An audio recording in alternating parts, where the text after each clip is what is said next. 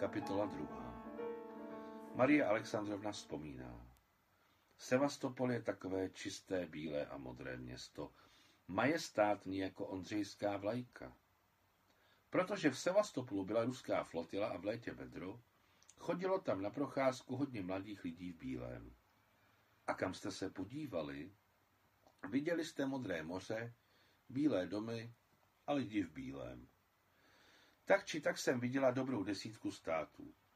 Ale na takový pocit všeobecné čistoty a svobody si nikde nevzpomínám.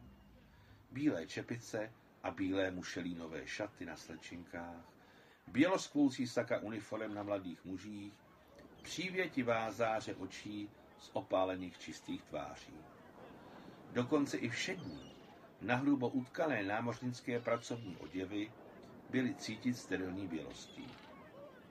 A na slunci rozpálené, pobřežními vlnami okousané kameny se na pozadí modrého moře spítily čistými bílými skvrnami. A ještě tam byly vystáry. Hromada bílý vystáry. Někde i fialové. Jaká byla ve všem nádhera, jaký pořádek. Ne disciplína, ne donucení, ne strach, ale pořádek. Božský pořádek ve všem. Jak v každodenních maličkostech, tak v běhu života i v pohnutí duší. Na lodích carské černomorské flotily čistým a suchým zvukem odbíjeli každou půl hodinu. Po, večerní, po večerech hrál na nábřeží dechový orchestr, neobyčejně často v té době módní a murské vlny. A srdce se svíjelo hrdostí, kde je Sevastopol a kde až je Amur. Bože můj, a to všechno je Rusko. Ach, jak ječí muezin z minaretu blízké mešity. Jak těžce houpá horký vzduch jeho pronikavý kovový hlas. Jako kdyby míchali hříšníky na pánvi ohromnou železnou žící. Allahu Akbar. Jaká je v Tunisu červená zem? Červená a suchá, jak horce srdní leží ruským kostem. Tento muezin je úplně drobný, téměř beztělný, něco jako suchý lusk, ale křičí jako na celé Ivanovské náměstí. Jak asi tedy vypadá Ivanovské náměstí v moskevském Kremlu, které se stalo před obrazem pro tuto pořekadlo? Někdy přichází stařeček Muezin k lídači našeho kostela Alímu. Jsou zdálení příbuzní, když si spolu sloužili v cizinecké legii. Tato červená zem byla dlouho pod Francií. Allahu Akbar, řve stereomagnetofon. Stařeček Muezin se již dávno přizpůsobil, aby nemusel lézt pětkrát za den po strmých schodech na 30-metrový minaret. Tak jednoduše mačká knoflík, zapíná magnetofon se svým hlasem, který zve pravověrné k modlitbě. Sám se během té doby zabývá něčím jiným. Občas přichází k Alimu popít sklenku červeného vína. Ví, že to Korán zakazuje, ale je rád, že se má kam schovat. Ale staříci pijí ve sníženém přízemí pravoslavného kostela, což, dle názoru muezina, z nich snímá velkou číši hříchů. I teď sedí s Alim v teplém stínu sníženého přízemí ruského kostela a zastíněni pravoslavním křížem pijí teplé červené víno. Hlas stařička Muezina žije v tu dobu svým, od svého pána odděleným životem. Allahu Akbar. Pozvánku pro věrný k modlitbě má muezin na knoflíku. A co je překvapující, říká se, že celý svět je na knoflíku. Pronikavý hlas naplňuje okolí kovovým břinkáním a nářkem hříšníků někde tam, nahoře, pod vrchní střížkou minaretu. Podobného tu stojící obrácené tušce, tu raketě připravené ke startu, jak to kdo vidí, podle obrazotvornosti. Nikdy jsem se neučila angličtinu, nějak nebyla v módě. Německy ano, francouzsky samo sebou, řecky a italsky jsem se naučila mezi tím, latina se za jazyk nepočítá, ale ta angličtina mě nikdy nezajímala. V podstatě se mi nepotřebovala, dokonce ani tenkrát, v roce 1944, když jsem byla urozené Lady Z na zámku Latenhů. Stejně tam všichni mluvili francouzsky a někteří rusky. Máma doma četla romány jen francouzsky. I s námi se snažila mluvit jen francouzsky, takže se tunisané z místní vyšší společnosti podívovali mé pařížské výslovnosti. Zakotvili jsme v Bizertě 25. prosince 1920. Od té doby jsem prakticky utratila veškeré rodinné mění, téměř všechny památky, ale hnusné místní novinky té doby jsou se mnou pořád. Měla jsem je sebou všude. Potřebné se rozplynulo, důležité zmizelo, ale tohle harampádí jsem vozila ze státu do státu. Dokonce jsem se opět nevrátila do Tunisu. Hlavně v posledních letech jsem stokrát prohrabávala tyhle prašivé noviny s jejich nechutnými poznámkami jako tyto. Rusové v Bizertě. Úplně bez jsme se dívali na to, že Vrangelova flotila připlula do Bizerty. Kdo jsou ti lidé? Nic jistého není známo. Máme právo se obávat, že do jejich řad pronikly nejhorší elementy, s nimiž je kontakt pro naši část obyvatelstva pravděpodobně velmi nebezpečný. Říká se, že je dali do přísné karantény z hygienických důvodů. Tak nechtě tato karanténa prodloužena na celkovou délku jejich pobytu. Pokud se nakonec stane, že posádky vystoupí na břeh, radili bychom našim bizerským obchodníkům, aby projevovali ve vztahu k ním opatrnost. Problém je platba pouze ve zlatě, protože v současnosti v bílém nebo rudém Rusku již nejsou bankovky, mající aspoň nějakou mezinárodní hodnotu. Bolševici nejenže pustili do oběhu obrovské množství asignií, ale také otrávili celý stát od severu k jihu falešnými bankovkami zahraničních bank. A jakými mincemi tedy budou platit za své nákupy v Rangelovi námořníci? Nezbývá než litovat naivity, se kterou francouzská vláda vyhodila miliardy do bankovek a podpor různého druhu, aby podpořili generály a takzvané kontrarevoluční oddíly, které museli nahradit hradit cestu banditům vládnoucí v Moskvě. Trosky ze stroskotání Vrangelovy výpravy. Je známo, že v důsledku krachu Vrangelovy armády bylo více než 100 tisíc Rusů, jak vojáků, tak civilistů, donuceno utéci z Krymu.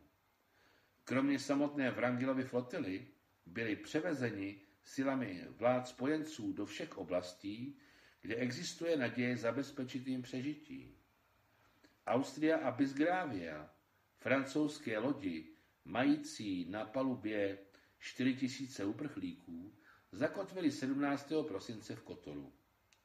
Kapitáni těchto dvou lodí odeslali včera ráno telegram, ve kterém prohlásili, že sanitární podmínky na lodích vyzývají k obavám a že na druhou stranu na zemi není žádný úkryt, kam by bylo možné přijímat raněné. Slovanská solidarita. Diplomatická mise Srbsko-Chorvatsko-Slovenského království protestuje proti nespravedlivým obviněním z nedostatečné solidarity s ruskými běženci. Velká část běženců z Krymu již připla do Dalmácie.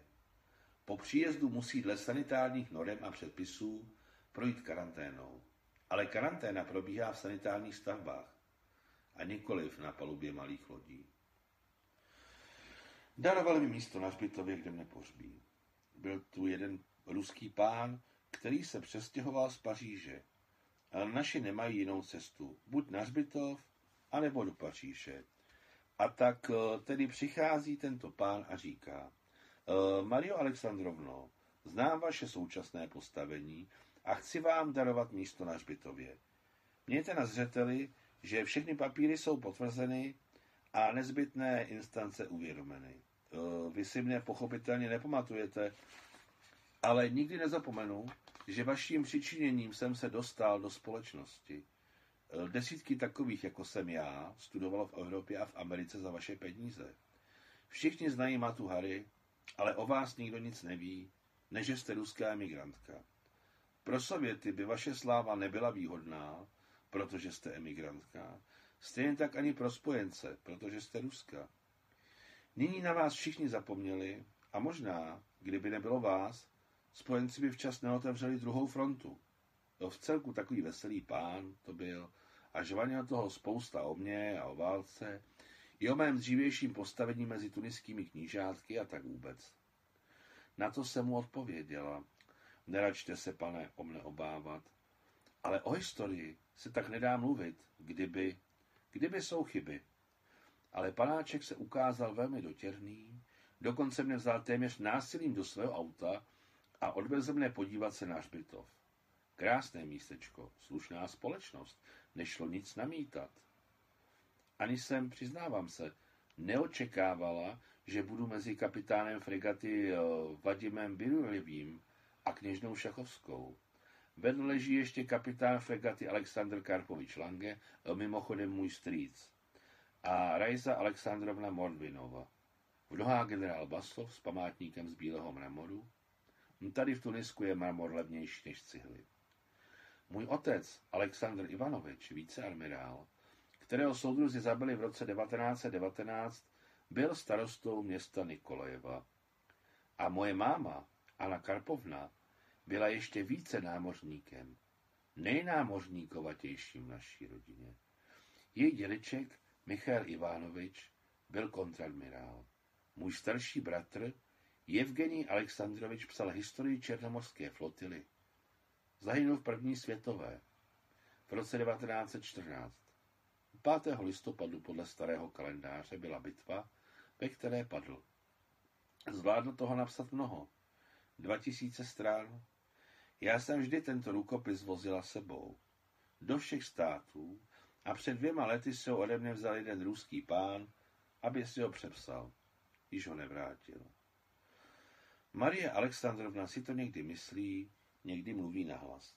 Ne proto, že by speciálně vzpomínala na události a obrazy. Ony tak nějak naplují do jejího vědomí sami od sebe.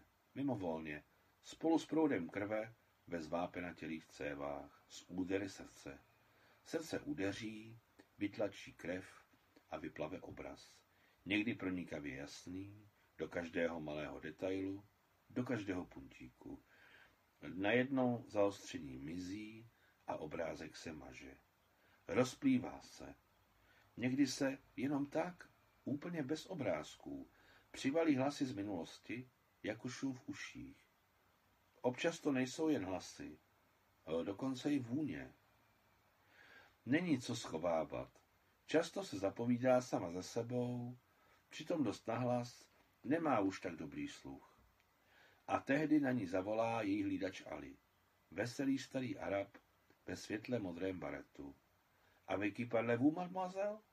S Puškinem, odpovídá mu uštěpačně Maria Alexandrovna. Pučkin, Pučkin. Ale má radost ze svého stále stejného vtipu a pokaže začne vzrušením tleskat. Jejich život není pestrý, taky potěší každá drobnost. Ali má tvrdé, zkostnatělé dlaně, jeho tlesknutí jsou pronikavá a zvuk klapavý. Vrhav hav reaguje na zvuk tlesknutí ve stínu kostela, podřimující světle žlutý bobík. Ale Bobby uklidňuje Alipsa a znovu se začíná smát svému vtipu a nahlas vykřikovat Grand-père Pučkin, Grand-père Pučkin. Vrhav, vrhav, odpovídá mu Bobík. Grand-père Pučkin, Grand-père Pučkin, raduje se Ali, věřící tomu, že Puškin je vlastní dědeček Marie Alexandrovny. Malinký perem načrtnutý na hrubém zažloutlém papíře portrét A.S. Puškina v elegantním rámečku ze slonoviny a pod sklem visí na stěně jejího prostorného pokoje. Tento portrét je podoben milionům reprodukcí Puškinových autoportrétů, ale pouze specialista pozná a ocení portrét originální, načrtnutý rychlou rukou samotného Alexandra Sergejeviče. Vedle Puškinova portrétu jsou dvě malá plátna, malovaná olejem, ale jsou bez rámů, v podrámech. Na jednom plátně je plachetnice na rozbouřeném moři, na druhém, které je trochu větší, jsou rozvaliny amfiteátru, mramorové pařezy propadající se do země, časem ohlodané pilíře a v popředí několik tenoučkých, světle zelených, neporazitelných traviček. V červeném rohu místnosti je ikonka kazenské Matky Boží. Marie Alexandrovna dobře nevidí, špatně slyší, za to hmat a čich má jako mladice. Snaží se pohybovat v posledních dvou prostorech, jako na kolejích. A vzpomínky na minulost se s každým rokem zlepšují a zlepšují. Vynikající paměť. Tak si promítá obrázky ze života, tak velkého a tak krátkého. Má v paměti, že když jí bylo 90, její tuniští svěřenci za ní přijeli autem, odvezli ji k sobě do vily a velmi honosně pohostili. Jeden z jejich svěřenců je bankéř a druhý významný lékař, ginekolog. Ne, ne, není na ně naštvaná. Jsou to dobří chlapci. Její arabčata. Oba ji, jeden přes druhého, zvali, aby žila u nich doma, ale i tentokrát odmítla. Vysvětlila jim, že pod rodným kostelíkem jí je lépe a až umře, nebude nutné ji nikam nosit. Opravdu by nechtěla být pohřbena bez obřadu. To, že nyní žije v prostorném a suchém sníženém přízemí pod kostelem je dobré i pro zdraví. Nespaluje ji africké slunce a nedusí ji tak, jak to bývá nahoře, pouštní vítr kalima, foukající ze Sahary. Ale hlavní je, aby měla obřad. Stačí jen vynést rakev nahoru do kostela a s radostí se rozloučit. V této farnosti je popem řek, který neumí rusky ani slovo. A navíc žije 100 kilometrů daleko, v Bizertě, a sem do hlavního města Tuniska nejezdí často, jen na velké církevní svátky. Ale na tohle ho samozřejmě speciálně přivezou. Není jiné východisko. A tak to má být. Už tři roky nevyšla Maria Alexandrovna ze svých komnat na Ambon, protože schody jsou příliš příkré. Ale pamatuje si celý kostel od vchodu k ikonostasu, jako živý. Velká matná písmenka XB nad ambonem, stařičké vídeňské židle barvy cibulové slupky, příjemné naomak, dokonale důvěrné. Na levé stěně od vchodu je tmavá tabule s pozlatnými písmeny. Věčná vzpomínka. Fjodorov Kiril, Jürgens Nikolaj, Kruněnkov Michail, Alexandrov Nikolaj, Šarov Kiril, Charlamov Georgij, Ruská komunita v Tunisku svým synům padlým na bitevním poli 1939 až 1945. Ano, bývala zde kdysi společenství téměř pěti tisíc lidí, ale nyní je téměř vlidněné. Někdo je na Hřbitově a někdo v Paříži. Dávno se ví, Paříž, vždycky Paříž, ale i na místním tuniském hřbitově také není špatně. Suchá červená zem a takové velké zářivě bílé heřmánky, jak je v Rusku neviděla. Navíc také mnoho hlemíždů. A vůbec tu není špatně. Sucho, čistoučko a už se usmířila. Kolik ruských vojenských velitelů a námořníků leží na tomto tuniském hřbitově a tam, v Rusku, o nich asi nic neví. Ani oni nic nevědí. No, ať si. Třeba je to dobře. Říká se, že vyhnali Sověty, Mověty, celý svět se raduje. No a co? Život uběhl. Poslední roky se jí začalo zdát o sestře Sašence. Kudraté, plavovlasé, ve sněhobílé pelerínce. Tak, jak ji viděla, když byl Sašence ve 20. roce téměř rok. Narodila se až po otcově smrti. Sašenka byla to, čemu se nejen v ruských rodinách dříve říkávalo Benjamínek. E, v den jeho narození by bylo jejímu otci lehce přes 50 a matce téměř 40. Dříve si na Sašenku vzpomněla zřídka, ale teď ji vydá často a s pocitem, že Alexandra je tam někde naživu, v Rusku. No což stávají se různé zázraky. Ačkoliv ti, co viděli mámu a Sašenku, Říkali, že se údajně dostala na jiný parník. Na anglický. Možná na anglický. Ale co se jich po světě nahledala, stejně nenašla. Teď to vypadá, že je sestřička naživu. Naživu. Její tvář se ani trochu nepamatuje. A žádnou stopu nemá. Všechno, co zůstalo, je mámina fotografie u krbu. Se Sašenkou v náručí. Ale jen ona. Maria ví, že na máminých rukou je právě Sašenka.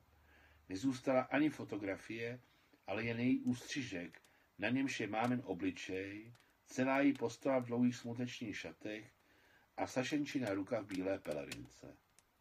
Část krbu a též půlka máminy hlavy, rameno, ke kterému se Sašenka tiskla, a i samotná sestřička zmizely spolu s druhou částí fotografie. Úplně vpředu je část jejich vysokého, velkého, pravoúhlého krbu, obloženého malachitem. V něm zapalovali oheň jen o narozeninách, jmeninách, církevních svátcích nebo na otcovo přání, ale potom jen pro něj. Zapálili oheň, admirál se posadil do hlubokého koženého křesla směrem ke krbu a vyholeným zátylkem ke vchodovým dveřím. A v domě všechno začalo utichat. Kdo ví, o čem přemýšlel, když tak sebejistě a důvěřivě seděl zády ke dveřím. Co viděl za hradbou slabého plamene?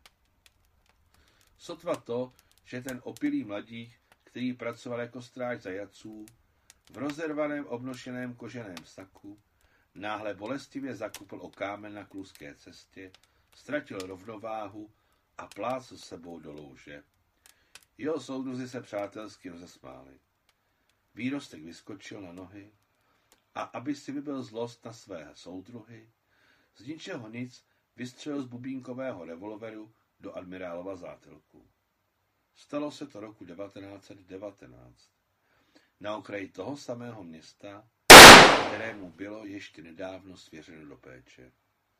Byl zabit admirál při pokusu o útěk. Admirál neuchránil ani rodinu, ani město, ani svůj život, ani vlast. A mohl by zachránit vše, ale byl velmi důvěřivý a bojoval, jak žil. Čestně. Děkuji za pozornost. Příště bude třetí kapitola. Hezký den.